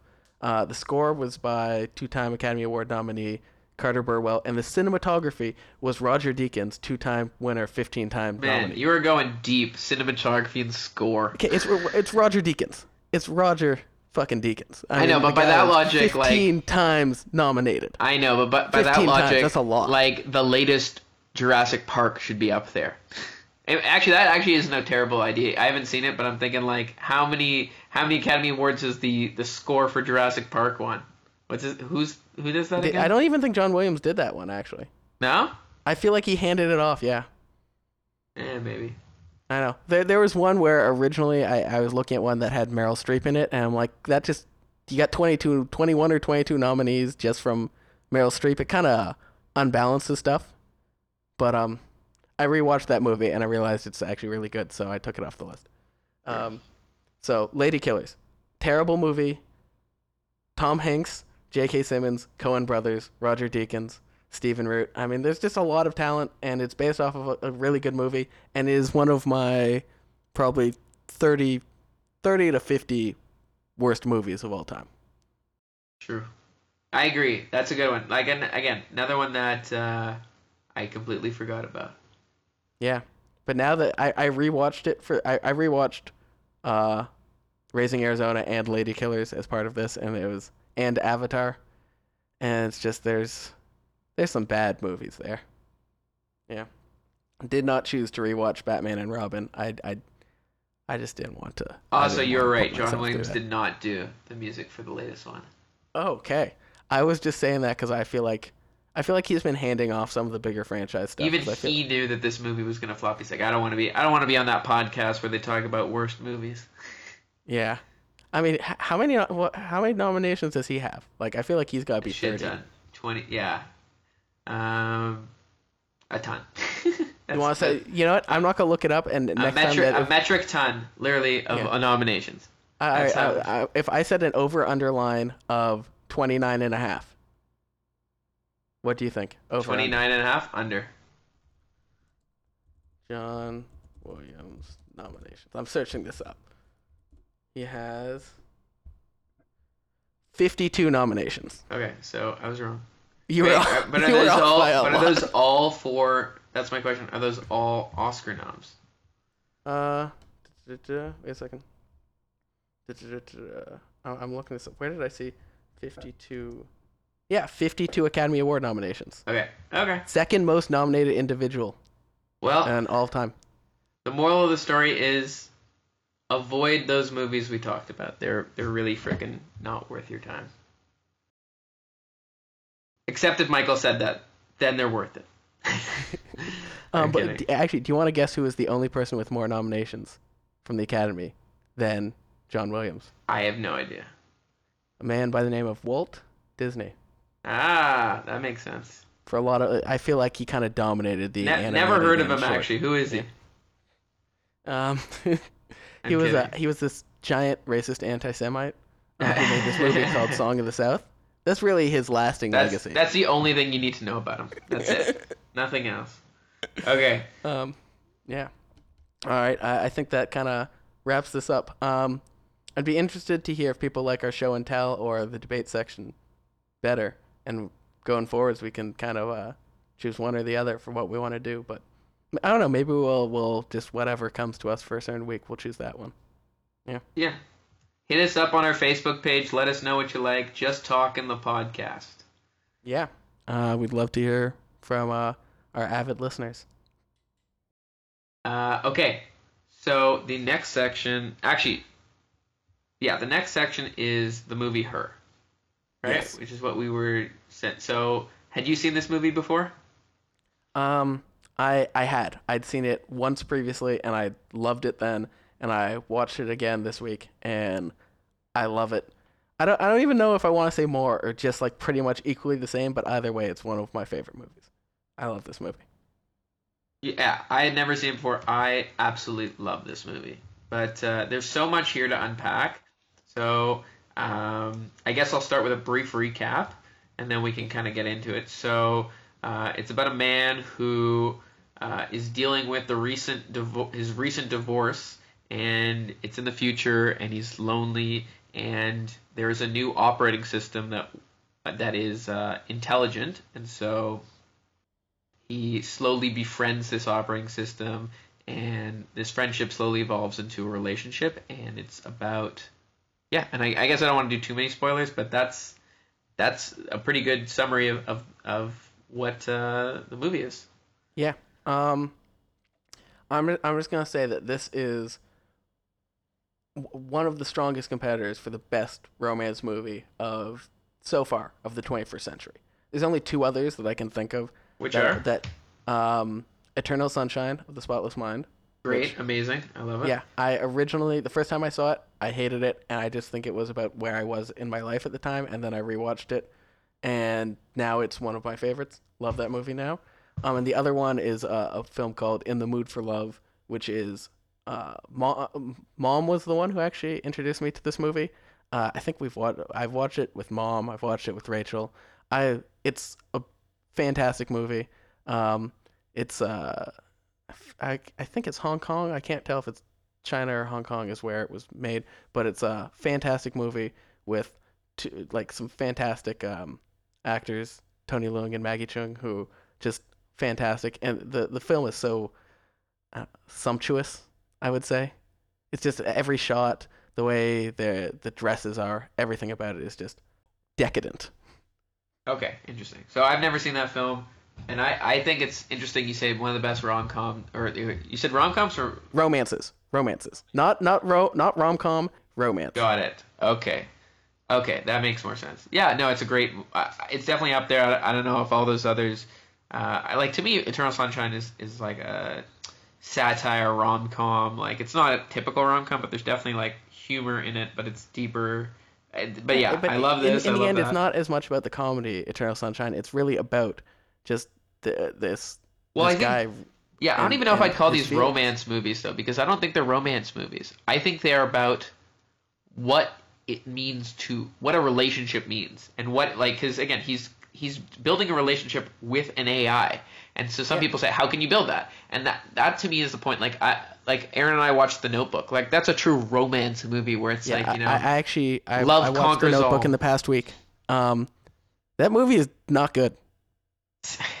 I disagree. I thought it was good. I liked it. It's it's sad, obviously, um, but like it's like the whole goal is like love conquers all, and love allows her to regain her memory and like you know transport you to a different time, uh, literally and and uh, metaphorically, because obviously she's she's remembering BT Dubs. That's not how dementia works. that what that's not how dementia works. I know, but that's why it's a movie. That's a movie. That's the point. Like- how many movies I know, but how like Interstellar, right? Love allowed you to travel to the fifth dimension. Like that's not how the the, thing. I, fifth dimension. I actually, I, I think people not I- okay. I don't believe. I, I- I've got a lot of interstellar thoughts, but I actually think I want to rewatch it before I get too deep into it. But I actually don't think love is the thing that ties him to that that moment. I think that's really he he he he goes into this dark hole and and these fifth dimensional beings construct a three dimensional space that he can navigate to represent their viewpoint. And it's not love that ties him back, but their future technology that allows him to navigate through time to that point. And he chooses a point based off of something that's very strongly held memory to him, and what would dictate what memories are strongest to him would be strong emotions like love. And Could be, but I guess my thinking is how many movies. I mean, Anne Hathaway literally says love, love. Like she says that. I know she times. says it, but I think that's I know. that's a human trying to understand, I and speak about their feelings. How many other movies are like the the main gist of it is like love love is stronger than any other force in the world, stronger than gravity. Like that's a lot of movies and that's again, I'm not it's clearly not scientifically accurate. I'm not saying that, but I'm saying like that is what a lot of movies are trying to say. They're trying to like explain the human condition and what makes humanity worth it and it's like love. Love is the answer. Yeah, but I feel like a lot of movies, they they go for that, and the way that they depict it, and I, I'm gonna say a lot of romance movies, um, I don't, know, I, I just feel like uh, it's kind of.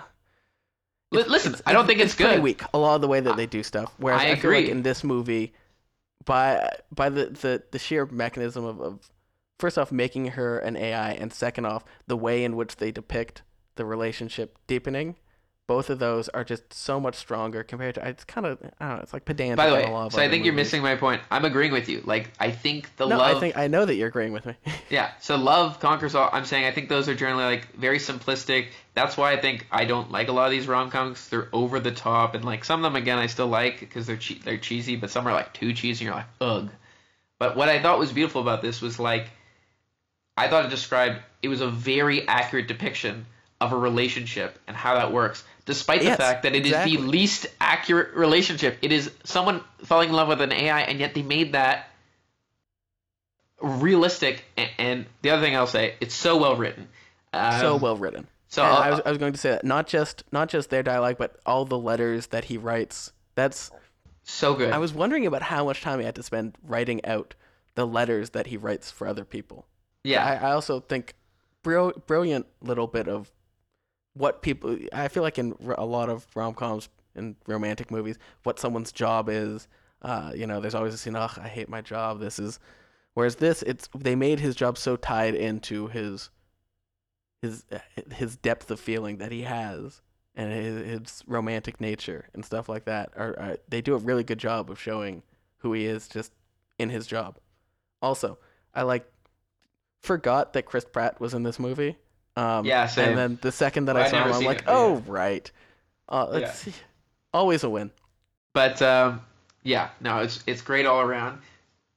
I mean, to me, I, I thought the beautiful thing about this was uh, so the relationship. To me, like uh, most of the other ones say, like lo- love conquers all. Love is the only. Like this was about, like, it's about growing. It's about like love isn't like something that just like hits you and it's like boom. It's like he has to like learn to love. You know what I mean? And she teaches him how to open up, and it's hard work, right? It's he has to literally um, be vulnerable with his AI and be honest with her and open and all these things that are tough. But that's what makes like that's what makes a successful relationship. It's not like there's this um, magic that just happens. I think too many movies just say like there's just show the magic, right? The kissing in the rain and people levitating or something like in La La Land, you know, um, and dancing. That's what That's- I'm saying. Like this, it, this is realistic. Weak, whereas this is like it, it requires rather than trying to to find a shortcut to it, it shows the the pain and vulnerability required for the the Yeah. openness And there's literally a line where you she know, to says, fully bring someone into your life. Like, Yeah, where they say something like "you, I taught you how to love better," and it's like that's I think the point. It's like it's about, uh, you know, you, not to get cheesy, but like the first person you gotta love is yourself, right? If you have all these insecurities and you hate yourself, you're not going to be able to open yourself up to let someone else in to love you. And I think he had a lot of issues, which is why, and he expected things of his other wife that she couldn't fulfill, right? He wanted her to be happy, this happy, cheery wife, and he was projecting those feelings on her, and she obviously couldn't fulfill them. But like he, he kept trying to force a square peg into a round hole. Um, here I also wrote some other things that I, I do you write notes during the I write them after. If I if I'm really enjoying a movie, I'll write them after. If I'm kind of not enjoying them all that much, and it's a movie that we've watched for this, I start making the notes during. So one, I thought this was one of the best. I won't even call it romance movie because I don't think it's romance, but it's like relationship. To me, I put it up there like more similar to like I know it's gonna sound stupid, but like I Love You Man or something, where it's like just like like some of these bromance movies. I think actually do a better job showing the beautiful relationship between people. That doesn't always have to be romantic. Obviously, in this one it is, but I think the romance ones are often over the top. This like again this fake love where it's like, oh, the skies open up and the sun comes down and the romance. I, I thought this was truly just like a beautiful relationship that shows even the relationship between um, the main character and Chris Pratt's character. Like, Yeah. it's friendship, but it was like so realistic and so beautiful. I really like that. And like we said, like the writing is amazing. I, I recently started watching a movie and I hated it called My Name is Dolemite. Did you see it? No, I didn't. We we talked about this with Mo. Not on the pod, so I know, so I'll say it very quickly. But um, Basically, I never got through it. I never got through it, but the the gist was he's supposed to be a funny guy, and they say he's a funny guy, and all the all anytime he's doing stand up, people laugh. But I didn't think the actual writing was funny, and I never laughed. It's like they told me he was funny, but they didn't show me he was funny. And here I thought they showed. They didn't just say, "Oh, look, Chris Pratt and this guy are friends," or like these people are falling in love. I actually could see it. Like the the the way they spoke to each other was so accurate and amazing. I really loved it.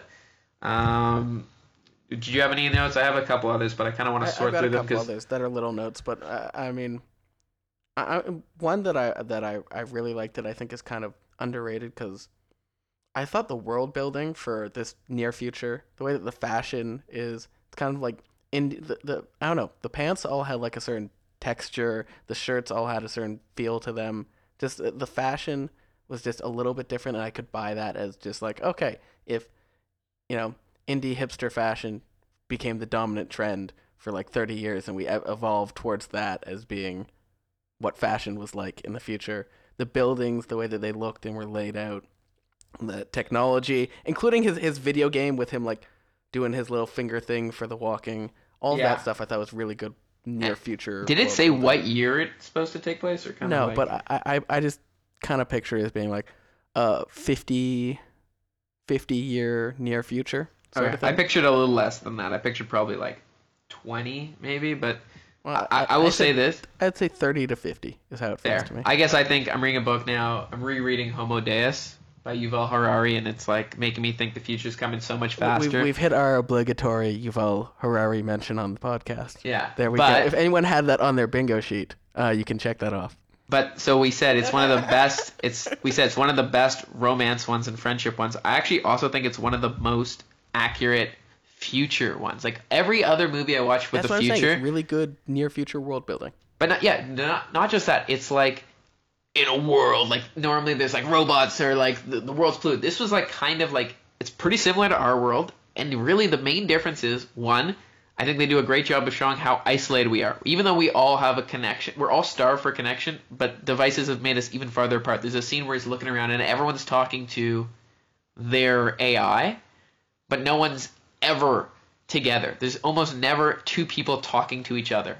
Ever, ever. The only people that ever talk to each other are the main character and his neighbor and and the main character and Chris Pratt. Every other person, you never even see two people I mean, walking he, he together. also has this conversation with So I his, think- um, his ex-wife, um, which I, I, I, I thought You're right. Sorry, that and his ex-wife. she's um, she's very Was that Mara? yeah Mara Rooney. She's uh, Rooney Mara Rooney Mara just very hurtful in that scene. She is, The or things that she says. I think they were both. I don't know. I actually kind of again. I haven't been divorced, so, and thankfully won't be, or hopefully won't be. but um, I don't know. It's like it's got to be tough, and she might have been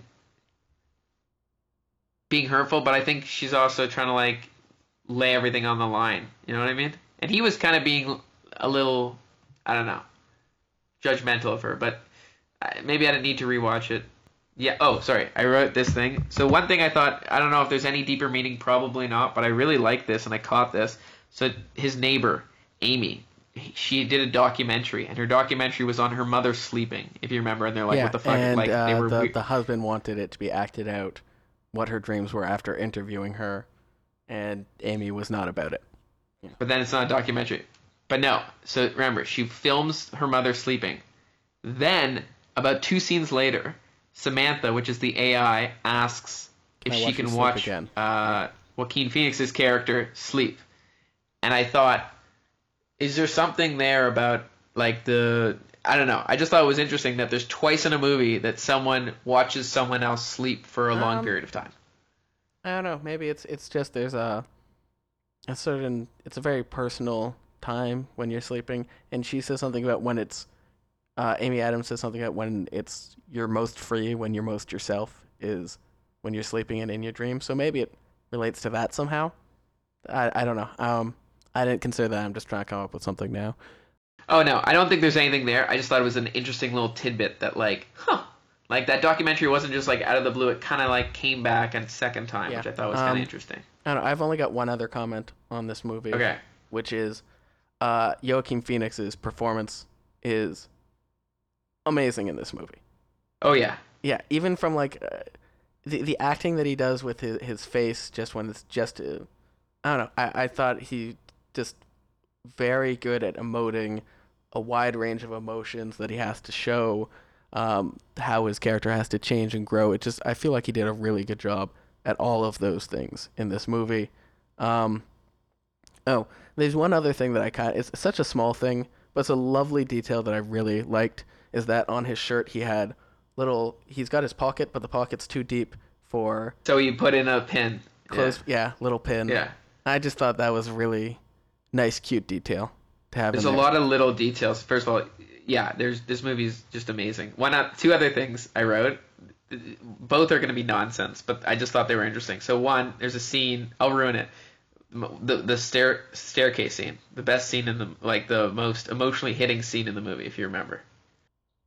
Where he asks, "Are you seeing anyone else?" Oh yeah. So I did the math. I'll ruin it. Fine. She he says, "Are you talking to anyone else right now?" She says, "Yes." How many people? Eight thousand three hundred and sixteen. Do you love them? What? How many do you love? Six hundred and forty-one. So I did the math on that, and that's about seven point seven percent, or one in thirteen people. And I was wondering, how many people, on average, do most people kind of have like a close relationship with before they fall in love? I don't know if it's one in thirteen, but I'm thinking that could be accurate. Like on average, if people kind of have met like 13 others, which they kind of um, thought of as significant other choices before deciding. I have no idea if that's right or not, but I thought that doesn't seem so crazy. Yeah. Um. I don't. I don't know. I. I, I haven't crunched the numbers on this, but um. I guess my point was like, do you think he actually put any thought into those numbers? Who, who Spike Jonze? Uh, yeah. I don't know. I feel like he um I feel like he just wanted he chose the numbers not based off of that ratio, but by No. what would be something that if Joaquin Phoenix's character heard it, it would you know, I know. have the desired impact. It's true. It's so high, 614, and I, it's like what? Like you know, maybe think like 10 or 12. No, it's such a high number. But um, and the other thing I thought was great um, was, and you talk about how he writes letters. I was thinking, so most of these people, he he says how some of these other people, he's been writing these letters for people for years, for decades sometimes. Yeah. And that was beautiful because we've gotten so used to outsourcing things to technology. Hey, can you like we use um, AIs to set our calendar, set our reminders, uh, book things, order an Uber for us, all these things. And the the next logical step is to outsource our human connections, and that's basically what he's doing. He is outsourced. They have outsourced their human connection to him. So instead of putting in the work of actually trying to build a relationship with someone, talk to them, and get used to them, we've literally outsourced that to AI. And then I thought it was interesting that instead, the one with the healthiest relationship is him, and meanwhile, then when he's having a relationship with Samantha, and that girl comes over, the sex scene, you know what I'm talking about? Yeah, that's a that's a really interesting scene.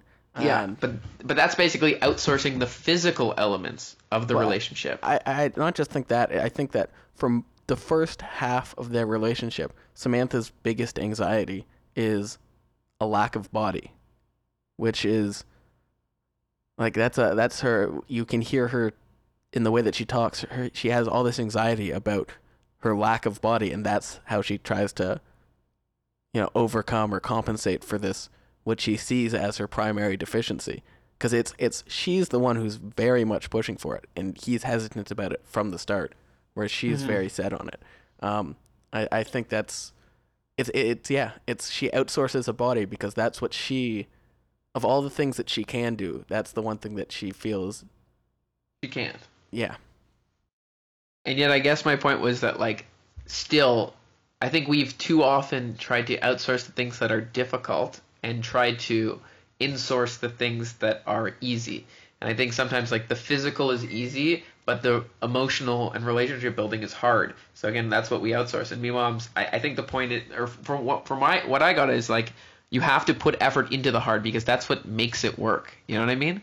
I, again, my big takeaway from this movie is, um, you know, people are starved for connection and loneliness, and I think with quarantine, they're like we've seen that firsthand that people have felt very alone when they're not with themselves and that's why we create like that's why zoom stocks up because people need to hang out with other people in whatever respect it is even if it's video is it is it the same no but like the there's no fake emotional connection if you feel an emotional connection it, you can't have it be simulated a connection is a connection whether it's through video chat whether it's through call whether it's through whatever it is that's real. The feeling you feel is real, and that's what's the most important. And, and we have to put in the work to make that happen. Yeah. All right. Yeah. Um. Yeah. Uh. I think that that was a pretty good discussion on that movie. Yeah. Yeah. Great movie. Great I would give it two thumbs up, nine nine and a half out of ten. I loved it. Yeah, I mean. Oh, I, and sorry, what one last thing. Here you go, and then I'll say one last yeah. thing. I, I'm. The one thing that that kind of I was looking into this. Spike Jonze has not. That is the only original screenplay that he's written and directed in his entire career. I kind of want him to do more. I mean, Yeah, that was amazing. He also hasn't. I don't think he's done another movie since then. I think it's been seven years now. Has not directed another movie. Maybe this was just his his big project that he's wanting to he wanted to make since he started. Finally made it, and now, yeah. But I, I'm I think he's working on another Jackass movie. I'm not even kidding. yeah. I feel like he's. I feel like that he like he produces and he writes some of the the skits for for those, and that's probably a good way to you know keep all the bills paid. yeah. I mean, yeah.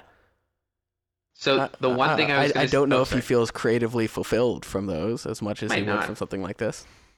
But it's also, I mean, maybe he's again. I would, I would definitely, depending on what it is, I'd be interested to see what it was because I really did love this movie.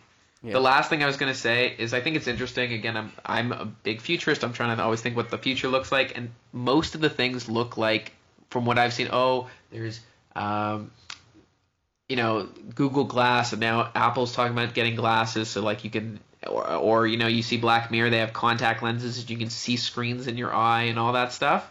So I think most people think it's a very visual oriented world, and I think this world showed it's a much more auditory. And like as it is, we have these AIs you can talk to, and some people say like forget search with tech like people googling things that they're just gonna ask Siri or Alexa or whatever things like that, and that's gonna be the future of search. And in this movie, he does look at his phone only very rarely. Most of the times he's talking to it. Read me this um, email, and it reads it to him, and then he says delete, delete, delete again, it's very small, but I thought it was an interesting world that was different. Every other world I see is very visual, where there's these big screens that pop up in this, and like Minority Report, where ads or holographic ads. This one was very little actual visual elements beyond what we actually have, which are like regular screens, but you know, it was much more auditory based, which I thought was an interesting, different look, and I, I thought, Well, yeah, it you know, was- maybe that is what It what was conversation based, which was really how his relationship is built up with Samantha as well. It's through conversation, talking. for sure. I don't know. Maybe maybe there's something there that conversation is is the real exchange of feelings and ideas. But um, I don't know. I'm just coming up with that now. Um, Yeah. You want to move on to um, what we've got for next week? Yeah, let's do it. All right. So next week, uh, I'm choosing as the movie of the week a movie called Lady Bird, which I have not seen. Um, I have directed- not either. I'm, Yeah. I'm pumped. I think it's on. I think it's on Crave. Um, Yep. Yeah, I think so. Should be able to watch it there. Um, I've Sir, Saoirse Ronan. Saoirse Ronan and directed by Greta Gerwig, who I- I've heard really good things about her as a director, but I actually haven't seen any of her movies yet. So I figured this was um this was one that got probably the most um hype, the most uh award season talk, and I I just figured well it's probably a good place to to go to try and introduce myself to a a new uh filmmaker who um For sure. I, a lot of people are excited about. So thought that would be a, a good idea. Um, for next week, our debate is um, which Oscar's decision in terms of an award handed out was the biggest blunder or mistake that the Oscars have made. Um, and I, I'm I, I've I, when I originally came up with this, I was only trying to think about okay, this this was the worst choice. There were so many better movies, or that performance was not as good as any of those. But one that I, I'm just gonna introduce a little tweak to consider. An, uh, a misawarding that also led to mistakes down the line because they had to do a makeup Oscar for someone else down the Yeah, line. like how Scorsese doesn't win, and then they have to give Scorsese one later, something Yeah. like that. or yeah, or Okay, I Pacino already- doesn't win have my this, so he has to win for that. So- 51 of the 50 of the 52 awards that John Williams got were undeserving. Nominations? He didn't I'm get that many kidding. Yeah. awards. I, I, know, have I'm no clue how many he's won. It's probably still some like twelve. 17. Like yeah, I don't know. Yeah, that guy. I feel like I feel like at this point, like they give him the nominations, but they don't give him the wins. Like with Meryl Streep, how she's got Well, yeah, probably. But I was also because she, wondering, she's like, been nominated 18 times that she didn't win for because she's got 21 noms and three wins. I feel like after her first two, there was like a gap of like nearly 30 years till she won her third, where I feel like they're like, we, we don't want to give it to you anymore, Meryl. We'll give you the nomination, but someone else, let someone else win. And then eventually they're just like, it's been like 12 nominations since she's won last. Yeah. Maybe we should. I'm also wondering- this." if in the NFL for the Pro Bowl, like quarterback stats we have, like the more stats we have on someone, generally like the more you can compare. But the positions that we don't have a lot of stats, like offensive tackle, you generally just like get them nominated because of name recognition. I'm wondering if not for Meryl Streep, but like for some of these technical awards, like the nomin like guys who get nominated get nominated a lot just because we know their name. Oh, John Williams.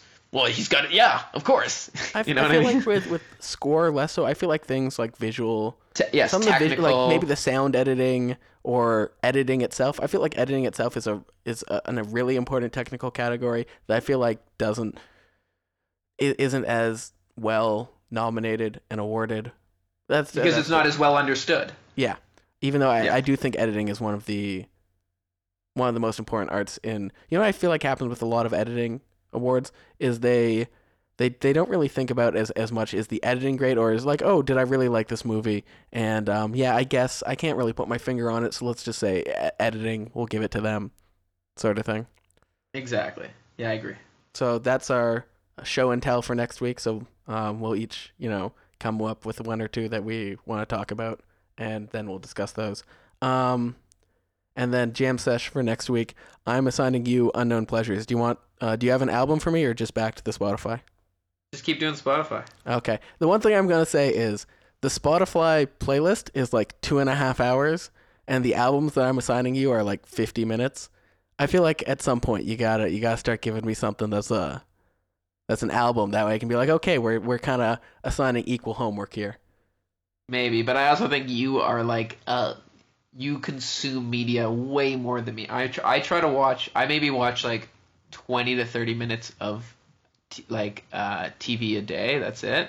Like really I try to watch like one thing and then like we do movie Mondays, so I only try to watch a movie on Monday. Oh, Um that's, that, that kind of. I mean, as much as I wouldn't, I wouldn't be It's able to it's an alliteration, baby. A week. I like the idea of Movie Monday. yeah, or theater thir- theater Thursday we were going to do, but obviously that's not you know, we can't do that anymore because of uh, COVID. Or I guess Theater Tuesday because I'm cheap and so I want the cheap Tuesdays. But anyway, long story short, like I just don't watch that much. I'm trying to like trying to get less media consumption or, or a better media diet. So I'm trying to read more, which I am. I'm crushing my book. I'm like 177 pages into this uh, book, and uh, it's been like three days. So I feel good about that. Trying to write more, but uh, I mean, obviously, I also want to. Right. If I if I if I'm assigned it, I feel like I have an excuse to to listen or watch. Okay. Uh, I'm letting you off the hook by assigning you stuff. Yeah, exactly. Okay. well, Um, I, I'm still thinking. c- Try and come up with something, cause I'll, I'll keep doing the Spotify playlist, but um, I, at some point I'm just gonna start assigning you like ridiculously long albums just to Oh, like balance it out. I don't Um, know. and did, did you have a word of the week? Secret Uh, secret, I did have a secret word. Do you have any I- guesses? I feel like I threw in two red herrings in one sentence. I do not. I do not. I the two red herrings that were not my word were sumptuous and decadent. When I was talking about um in the mood for love, I thought those were good red herrings. I thought I could trick you into picking one of those. As I didn't even. I kind of zoned out during it because I hadn't seen it. I was kind of like, in the mood for love. What's that movie? And I kind of just like was trying to think, and I was like, what did he say? So I literally didn't even hear them. But Yeah. what was the actual word? Pedantic. When I was Oh, I feel like you've used that before. movies do stuff. Um, uh, how I feel like a lot of romance movies are pretty weak in the way they try and por- portray this, rather than showing real vulnerability and human emotion. I just, I, I threw in pedantic. I thought it was a good word. Did you have a word this week? I did. Do you know what it is? No, I do not. I threw it in in the most random way possible. It's numismatus. Oh yeah, when we're talking about Scrabble. yeah, That's- Scrabble's a great way to slip in words. I was like, what word? Oh, Scrabble. I could slip in any word now. I could literally say whatever fucking word. I was like, So wait, you didn't I- have the word. Uh, you, you came up with the word halfway through, or did you have it? no, no, no. I had it, but I was like, Scrabble's a great way to slip it in. Wow. Also, that's a way. That's a perfect word, just because that's. It's such And a. you and you even said you'd never write numismatus. Like you even called. I was like, oh shit, he knows. He knows. Red alert. No. I, I, know, it's- I it was- was too early. Like, here's the thing. It's too early in the pod for me to remember it now at the end. I know, I but that's the I thing. w- so I didn't have my uh, my guard up then. I, ha- I had an idea of how to slip it in, but it, I don't think it was gonna work. And but last week I like planned it out. I was like, okay, prophetic, like it's about the future. We're gonna talk about that. This is perfect. Prescient. I can easily prescient, slip it. Or prescient. Sorry. Yes. This one I was like, ah, I have the word because I literally was like, fuck, what word? I looked at my w- words. I was like, I'll use that one. I'm like, how should I slip it in? And I was like. I guess I could do that, but I'm like, ugh, I'm gonna get caught. And then we started talking about Scrabble. I was like, easy, done, cheat code. Yeah. You got away with that one. Oh yeah, I did. Yeah. Okay. Well, so but that's the like first time we Cool. both had one. Yeah. No, that's kind of a that's a that's a tie. yeah, That's good. I'm I'm I'm, I'm glad that we're. uh I'm glad that this is working out. I'm glad. Glad, glad, glad, glad, glad. What's it from? Oh god. Yeah. yeah oh, god. Um. Wonder if she's glad. I know. I know. I know the scene. I I'll give you can't- another line. I'm Barf. I'm my own best friend. Oh god, it's from uh Spaceballs. Yeah, it is. Uh it's it is I, I could think about it and I just I was just like I know this. I know this line so well. Why couldn't I uh now I feel I feel like I felt when we were both doing secret word that we had tied and now I feel like I've lost. Don't feel that way. Okay. All right, uh sign offs? Yeah. All right. I like how we have to say sign offs. Sign offs? Sign offs. Sign offs. Yeah. Yeah. Should we just we should have a whole episode of just sign offs. Like have you do you ever listen to uh the Ron Burgundy podcast? No, the what? There's a Ron Burgundy podcast. Oh my god, so good. So good. Yes, everyone should listen to the Ron Burgundy podcast. I've only listened to a bit of the second season, but the first season's great. And he has one where the whole thing is him just writing intro songs. It's amazing. It's like one of my favorite episodes. And he, li- well, he, the best part is he's like, okay, I got another one, and then he literally just sings the song. Uh, what the fuck? What's the song? I'm on the phone. It's a typical Tuesday night. It's a Taylor Swift song, and he literally just sings it, and like, You, could have Everyone's like, sung the "That's- entire song through, and I wouldn't have recognized it. okay, yeah, you would. I wear short shorts. She wears t-shirts. I'm Jew. Kept it That one. You're sitting on the blue. Anyway, like, oh god, this. If is you want to one of my hear first Ron. Burgundy sing Taylor Swift, it's great. It's great. It's great for so many other reasons. Like he's got so much musical stylings, and that's one of my favorite episodes. It's very easy listening, but there's other great ones where he talks to. He talks to um, fuck, what's the rapper's name? Uh, anyway, it's good. It's good. Two should- I don't know. No, that would be great. No, That's that's kind of Uh, who I wanted it to be. No, it's great though. You should listen to it. Maybe I'll sign that one week. Maybe there'll be instead of a uh, pod, I'll, I'll sign a podcast one time, but not this time. All right. Okay, sign offs. Sign offs. Woo! yeah. Uh, this has been jo- this is Josh Lipton, And this is Michael Lipton. and you've been just t- what? Oh, This is why I get us prepared for the sign offs. I know. By the way, it was Dillon Francis. Oh, he Dillon. He's not a rapper. You're right. Sorry, I'm completely wrong. Let's let's undo that. oh, no, this is all staying in. You don't okay. get to avoid this. Wow, this is yeah. This is because you're like I felt like I lost because I didn't get Spaceball, so now I'm i need you to top. You need to own the sign off fuck up. Yeah. Okay, this is Josh Lipton, and this is Michael Lipton. And we've been just talking. Just talking. Thanks for listening and tune in next week.